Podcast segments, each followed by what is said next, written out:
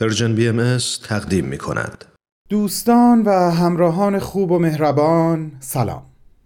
در چهارشنبه دیگه فرصتی برای ما فراهم شده تا نامه‌ای جدید از مجموعه نامه‌های بدون تمبر بدون تاریخ رو از پاکت در بیاریم و اون رو خطاب به مخاطب عزیزش یعنی جناب هوارد کلبی آیوس بخونیم، با این امید که خودش هم در این لحظات ما رو از عوالم روح همراهی کنه. برنامه رو آغاز می‌کنیم. تو این میونه راه عمر یک نگاهی پشت سرت بنداز بهمن. پشت سر حرفای دلتو توی این نامه ها به اونها پر از یاد و خاطره، رنج ها و شادی ها و دستیابی ها از آثارشون. خیلی از اون آدم ها دیگه تو این دنیا زندگی نمی کنن، تأثیری که روی تو بشینی براشون نامه میشه، اما در عالم خیال تو میتونی اونها رو براشون بفرستی. نامه هایی بدون تمبر بدون تاریخ.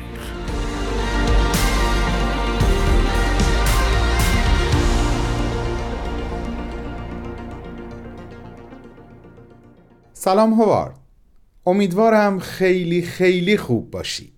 من هم در این لحظات که مشغول گفتگو با تو هستم خیلی خیلی خوبم. یک نکته مشترک بین خودم و تو پیدا کردم رفیق. من هم مثل تو به معنای باطنی فضائلی مثل صداقت، صبر یا همون انقطاع که چالش ذهنی تو هم بود زیاد فکر میکنم، چون احساس میکنم وقتی این واژه ها، این مفاهیم زیر پرتو نور آیین بهایی قرار میگیرن، یک درخشش دیگه، یک معنای بدیع از خودشون بروز میدن که اون رو باید کشف کرد. این اون چیزی هست که احساس کردم بین قلب و ذهن من و تو مشترکه. ولی وقتی خودم رو جای تو میذارم، اون روزی که تو از حضرت عبدالبها مفهوم حقیقی انقطاع رو سوال کردی ولی ایشون هیچ جوابی، البته به ظاهر مستقیماً به سوال تو ندادن، ولی وقتی داشتین از پله های منزلی که ایشون اونجا سکونت داشتن بالا میرفتین، سه مرتبه ایستادن، به سمت تو برگشتن، با هیمنه و جلال و جبروت و با صدای بلند به تو فرمودن فراموش نکن که امروز روز امور عظیمه است. خیلی خیلی خودم رو از جایی که تو بودی دور احساس میکنم هوارد. من اگه بودم مطمئناً منظور ایشون رو متوجه نمی شدم، اما تو فهمیدی و همین فهم به نظر من به تو این جرأت و جسارت رو بخشید که دنبال ایشون تا دم در اتاق شخصیشون رفتی و اونجا بود که وقتی ازت پرسیدن آیا باز هم میخواهی راجع به انقطاع چیزی بدانی؟ تو نیازی به بیشتر شنیدن نداشتی، چرا که همه چیز رو با تمام وجودت درک کرده بودی هوارد، همه چیز رو. خوش به سعادتت دوست من.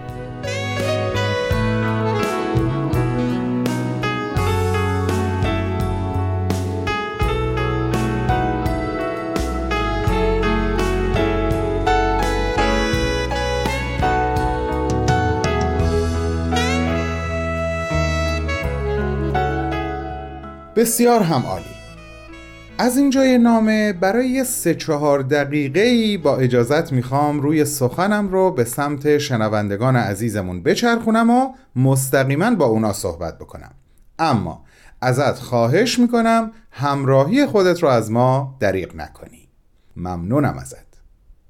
دوستان خوبم، حدس میزنم تعداد زیادی از شما جریان حضرت عبدالبها و اون کودک سیاه پوست و اون لقب زیبایی که ایشون به اون کودک دادن و اون شکلات سیاه رو شنیده باشین، اما برای عزیزانی که ممکنه از این جریان بی اطلاع باشن دوست دارم کمی با تفصیل بیشتر این جریان رو تعریف کنم، هرچند که تکرارش هم نه تنها خالی از لطف نیست بلکه به نظرم خیلی هم شیرین و دوست داشتنیه و حالا آخرش میگم که چرا اینو براتون تعریف کردم. جونم براتون بگه یه روز توی یکی از خیابونای نیویورک حضرت عبدالبها به همراهی تعدادی از دوستان ایرانی و آمریکاییشون در حال حرکت به سمت انجمن فقرا بودن تا براشون صحبت بکنن. یه تعداد از کودکان خیابونی توجهشون به این گروه جلب میشه، دنبالشون راه میفتن و بلند بلند شروع میکنن به حرف زدن و خندیدن و یه تعدادی از اونها هم از این فراتر میرن و گویا مدام یک تیکه چوب رو مینداختن هوا و حرفای رکیک میزدن. خانم صاحبخونه‌ای که میزبان حضرت عبدالبها بودن دیگه نتونستن این وضعیت رو تحمل کنن، یکم سرعتشون رو کم کردن، بعد ایستادن، بچه ها رو دور خودشون جمع کردن و براشون توضیح دادن که حضرت عبدالبها چه کسی هستند، به چه منظور به امریکا سفر کردند و الان در حال رفتن به چه جایی و به چه نیتی هستند. یکی از بچه ها میپرسه ما میتونیم بیایم؟ این خانم جواب میده الان نمیتونین با ما بیاین، اما یک شنبه صبح میتونین ملاقات با حضرت عبدالبها رو در منزل من داشته باشید. آدرس خونش رو مینویسه و بهشون میده و میگه حالا دیگه برین پی کارتون تا ما هم به کارمون برسیم. بچه ها هم میرن، ولی صبح یک شنبه این خانوم در کمال ناباوری میبینه همه اون بیست سی تا مهمون کوچولویی که دعوتشون کرده بوده اومدن، با همون سر و وضع و رفتار بیپروایی که داشتن. یکی یکی وارد اتاق میشن و حضرت عبدالبها با خنده و شادمانی دم در ازشون استقبال میکنن، دستی به سر و روشون میکشن و به نوازشی و لبخندی اونها رو مینوازن.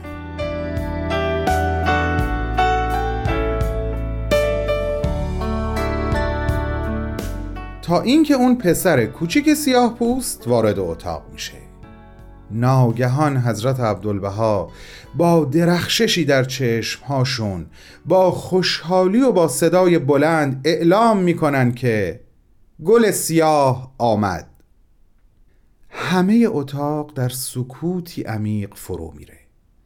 سر همه بچه ها به سمت اون کودک سیاه پوست بر میگرده، کودکی که تا به اون روز قطعاً بهش القاب زیادی داده بودن، اما به طور حتم کسی او رو به گل تشبیه نکرده بود. بعد از چند دقیقه شرایط کمی به حالت عادی برمیگرده و حضرت عبدالبها از فردی میخوان که بره شیرینی تهیه بکنه. اون فرد خیلی زود با یک سبد بزرگ پر از شیرینی و شکلات برمیگرده و حضرت عبدالبها سبد رو به دست میگیرن، جلوی هر کدوم از بچه ها لحظه ای می ایستن، مشت خودشون رو از شکلات و شیرینی پر میکنن و کف دست بچه ها میریزن. بعد به پشت میز بر میگردن و ناگهان یک شکلات سیاه از توی سبد بر میدارن و بی هیچ کلامی در سکوت محض به سمت کودک سیاه پوست میرن و شکلات رو کنار گونه او میگیرن و تمام، همین و بس.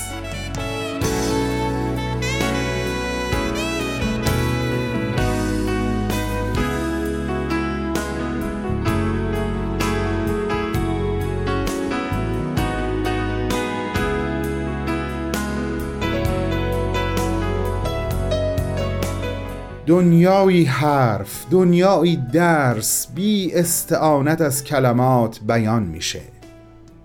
حال دل اون کودک سیاه پوست قابل وصف نیست، حتی قابل حدس هم نیست، همچنین حال دل بقیه بچه های خیابانی.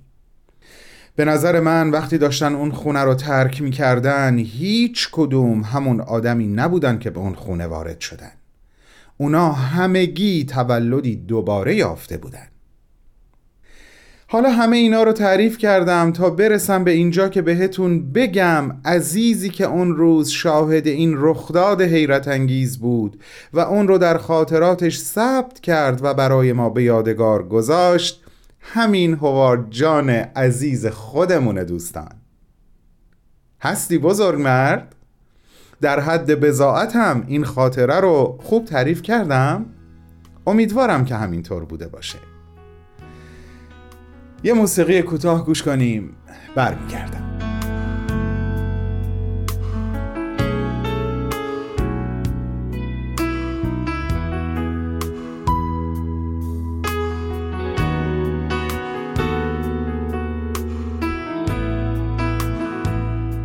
فکر میکنم توی این نامه فرصت بشه فقط یکی دیگه از خاطرات زیبا و شنیدنی تو رو با خودت و عزیزان شنونده در میان بذارم هوارد جان.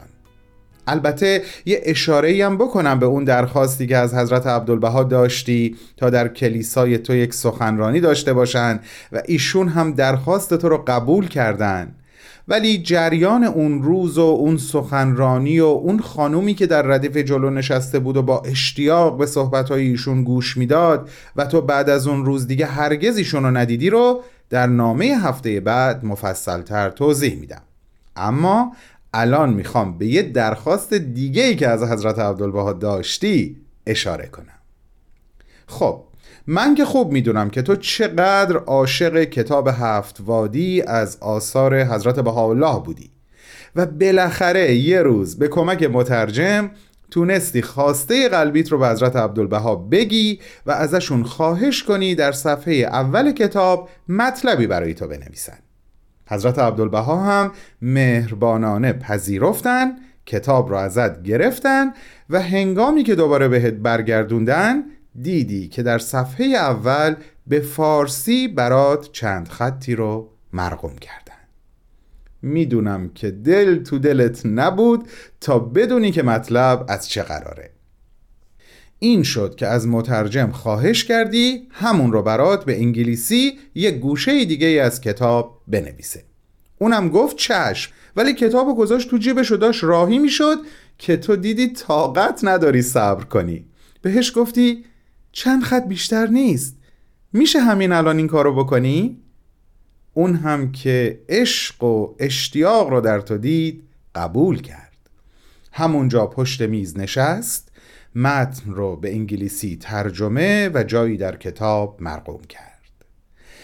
و حالا من میخوام نامه امروز رو با قرائت فارسی آنچه حضرت عبدالبها به افتخار تو بر کتاب هفت وادیت مرقوم کردن به پایان برسونم که مطمئنم با من هم نظری که این بهترین حسن ختام برای نامه امروزمون خواهد بود.